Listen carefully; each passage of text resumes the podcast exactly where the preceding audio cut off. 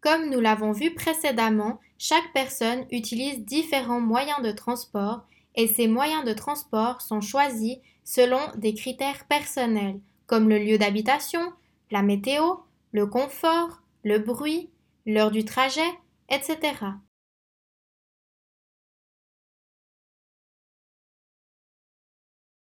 Chaque moyen de transport peut avoir des avantages et des inconvénients.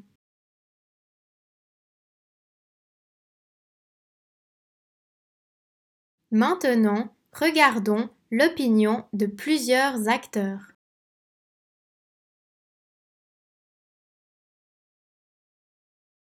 Nous allons commencer par lire toutes les bulles ensemble. Je vais commencer par la première ligne et je vais lire de gauche à droite. Par ce temps, c'est bien pratique la voiture pour aller à ce travail que j'aime bien mais qui est loin de chez moi. Revenir à la maison quand il pleut, c'est désagréable même si la distance que je dois parcourir n'est pas très grande. Après l'école, quand je rentre à la maison, il y a beaucoup de circulation en ville et l'odeur des gaz d'échappement me dérange. Dans mon wagon, durant le trajet du retour, je peux rêver et écouter de la musique pendant une heure, sauf quand il y a trop de monde et plus de place assise.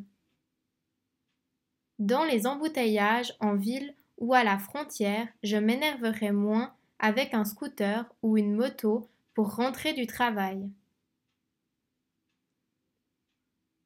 Je vais au travail à bicyclette, comme ça je maintiens ma forme et je ne perds pas de temps dans les embouteillages. Tous les matins, je prends le bus pour me rendre à mon travail. En me déplaçant ainsi, je pollue moins et je fais des économies.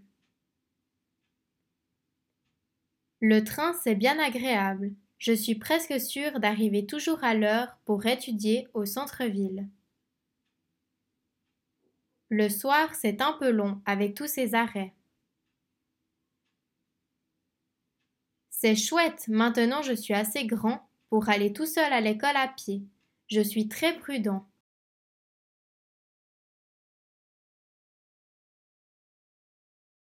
Maintenant, je te laisse mettre la vidéo sur pause et prendre une feuille blanche et essaye de trouver dans les différentes bulles les avantages et les inconvénients.